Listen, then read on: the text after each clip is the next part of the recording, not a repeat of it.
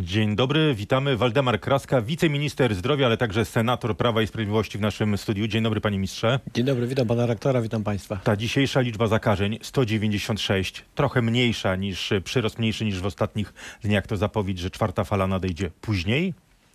E, Znaczy, panie jeżeli porównamy tydzień do tygodnia, to jest jednak wzrost o ponad 14% w porównaniu do poprzedniego piątku, ale także ostatnie tygodnie pokazują, że ten wzrost procentowy mniej więcej tydzień do tygodnia to jest około 20-22%, czyli powoli, ale ciągle ta ilość nowych przypadków niestety rośnie i mówiąc tak kolokwialnie, ta czwarta fala jakby już puka do naszych granic, więc to jest kwestia m, myślę, że kilku najbliższych tygodni, kiedy jednak tych nowych przypadków będzie e, zdecydowanie więcej. Co mówią prognozy właśnie? Kiedy możemy mieć e, mm, znaczącą, znaczący wzrost liczby zakażeń?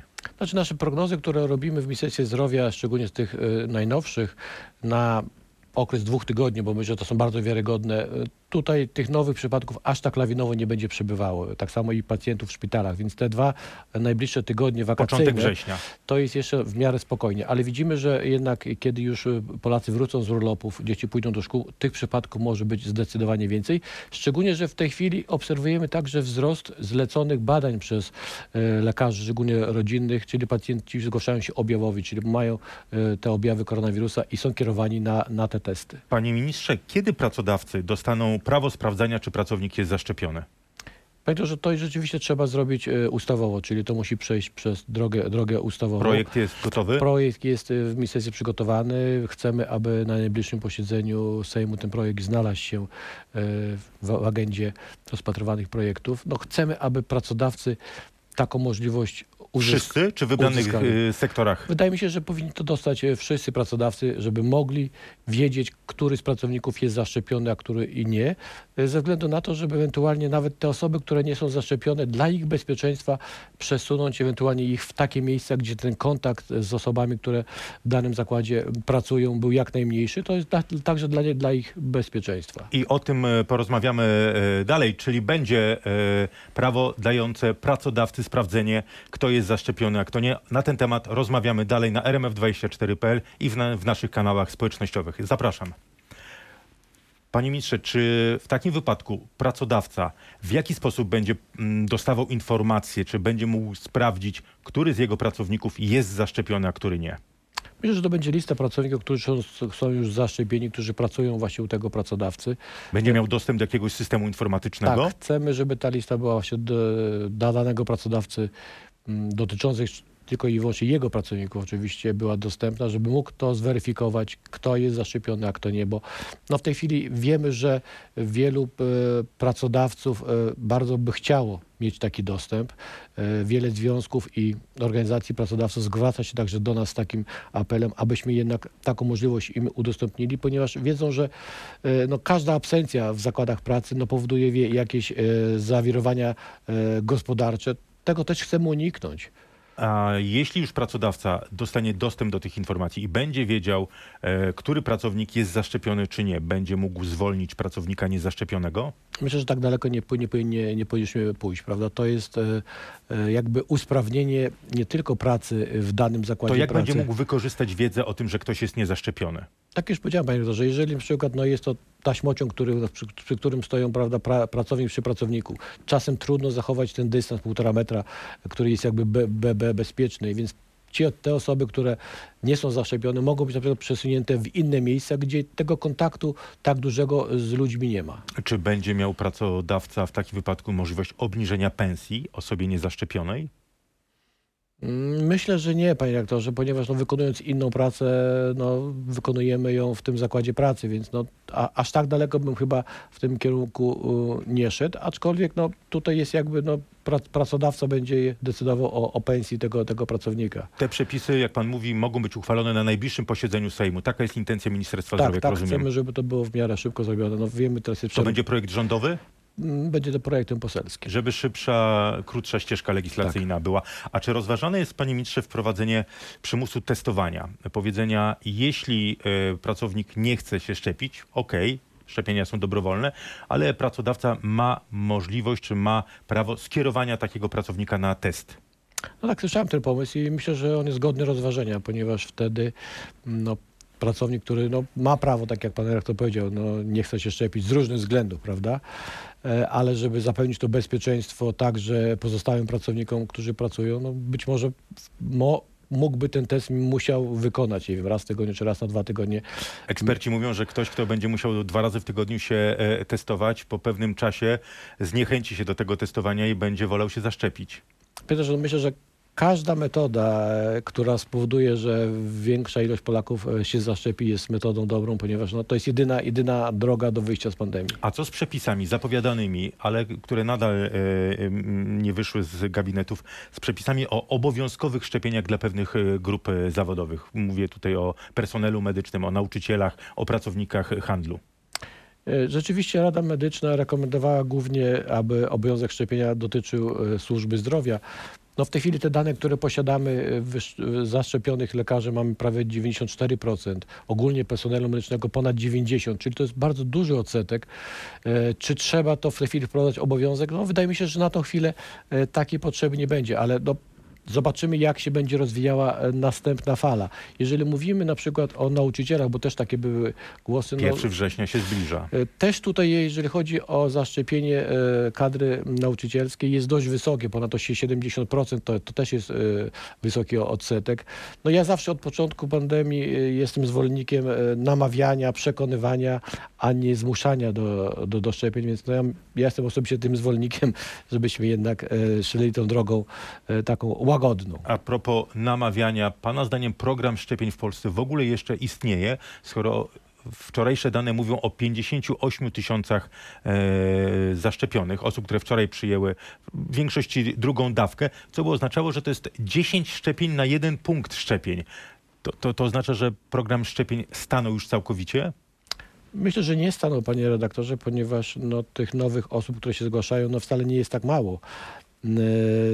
My wielką wagę przykładamy w tej chwili do e, wyszczepienia jak największego procentu tych, tej grupy największego ryzyka, czyli e, osoby powyżej 70 roku życia. Ja przypomnę, że na tą chwilę e, 70 plus, czyli te osoby powyżej, to, to jest prawie 80% wyszczepionych.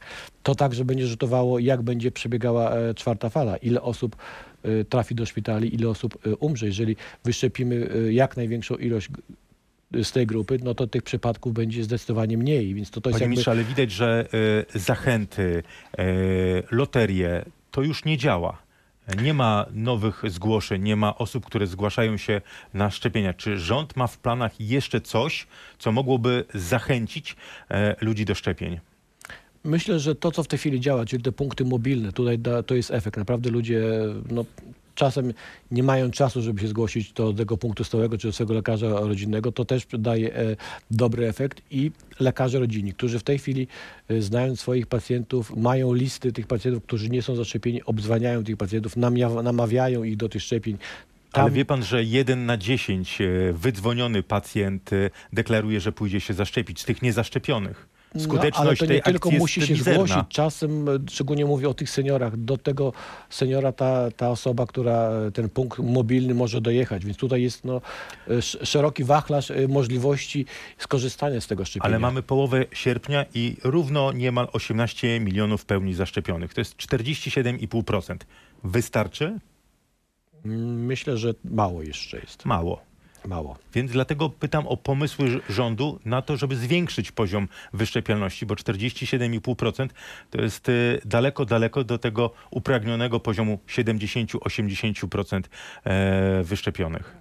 Znaczy, ja myślę, że mm, to, co nie tylko jest w Polsce, że jednak e, nie chcą się obywatele szczepić, no, powoduje, że pojawiają się pewne pomysły, które jakby ograniczają dostęp do pewnych dóbr, na przykład kultury, prawda, czy, czy, czy wejście do restauracji. To mamy przykłady z krajów. e, I w, w, po wprowadzeniu we Francji takich zasad, niezaszczepieni nie wypiją kawy w kawiarni, nie pójdą do kina, do teatru, e, milion osób od razu zgłosiło się na szczepienia. To zadziałało. Czy, czy to jest e, e, rozważane poważnie, na serio rozważane wprowadzenie takiego rozwia- rozwiązania? Nie limity, ograniczymy limity do 50% na weselach czy w kinach niezaszczepionych, ale całkowitego zakazu zakazu korzystania z pewnych e, przywilejów dla osób niezaszczepionych. No ale ograniczenie limitów także, panie rektorze, spowoduje to, że osoby będą chciały się zaszczepić, no, uczestniczyć w tych różnych, e, no, na przykład spotkaniach rodzinnych, ja- ja- jakim jest wesele.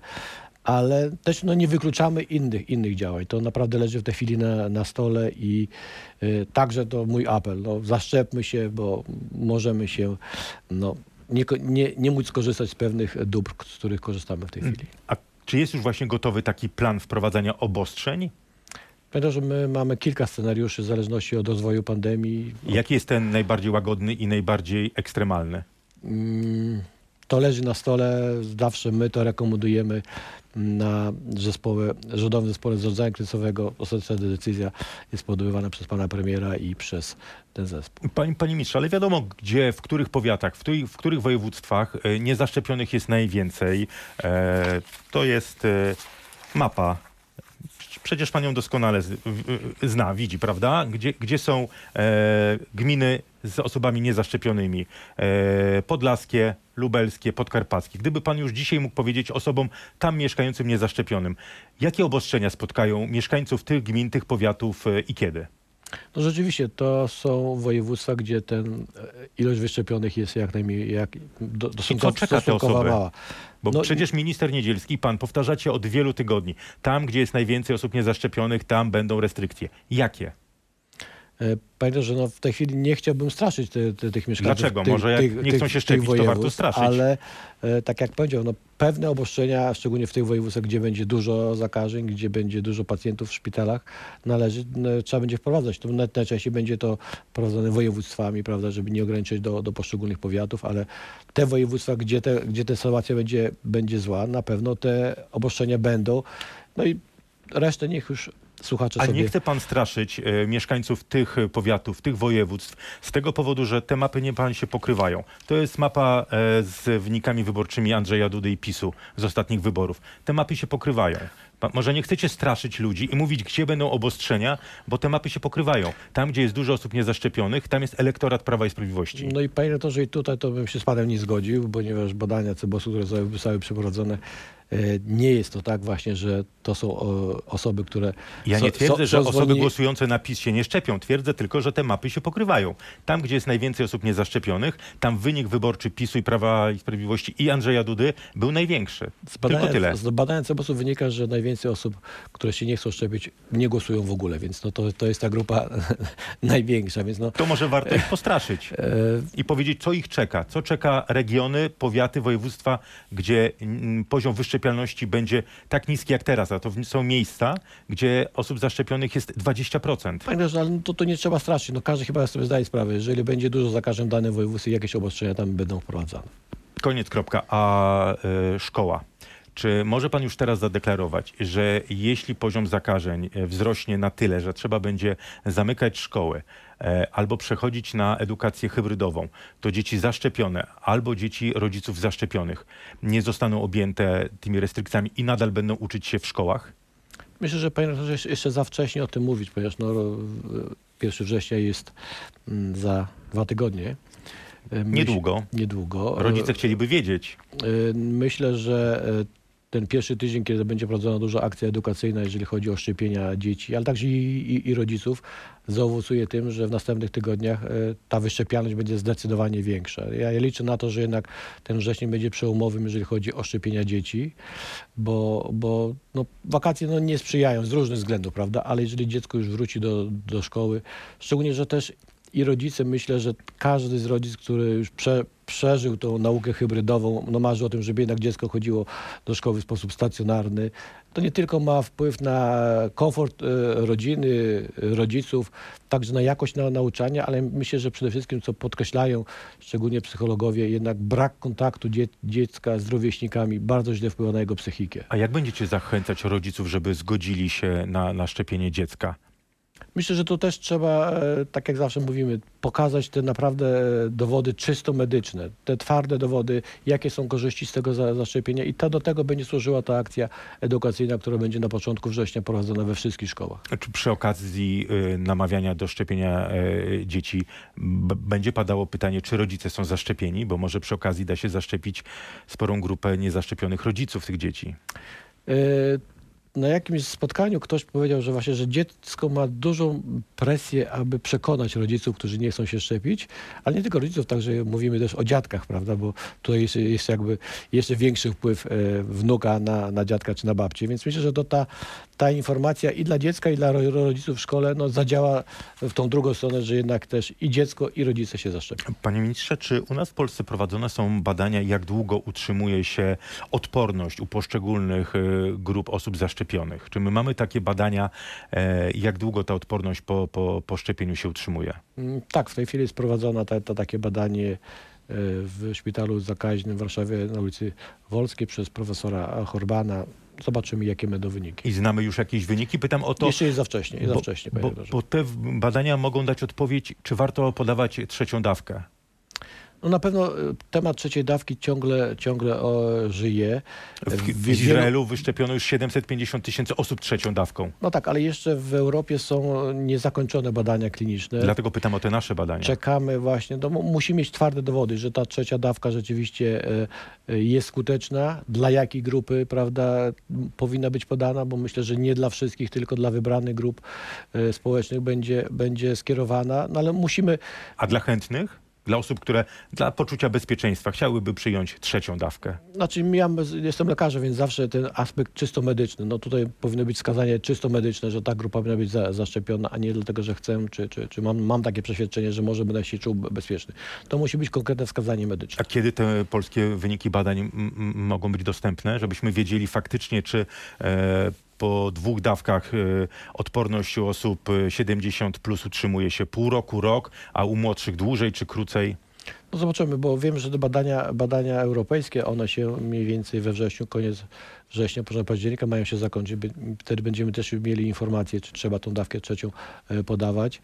E, Myślę, że podobnie będzie w, w, naszym, w naszym kraju, że takie wstępne wyniki być może w tym okresie otrzymamy. Mm, Eksperci z Oxfordu twierdzą, że w przypadku wariantu, warianta, mm, wariantu Delta nie jest możliwe o, y, osiągnięcie odporności zbiorowej, że ten wariant może wymykać się szczepieniom. Czy my mamy jakieś własne badania, które by to potwierdzały albo przeczyły, że nie, że nie, nie. Nawet jeśli chodzi o wariant Delta, to szczepienia na pewno mogą nas ochronić.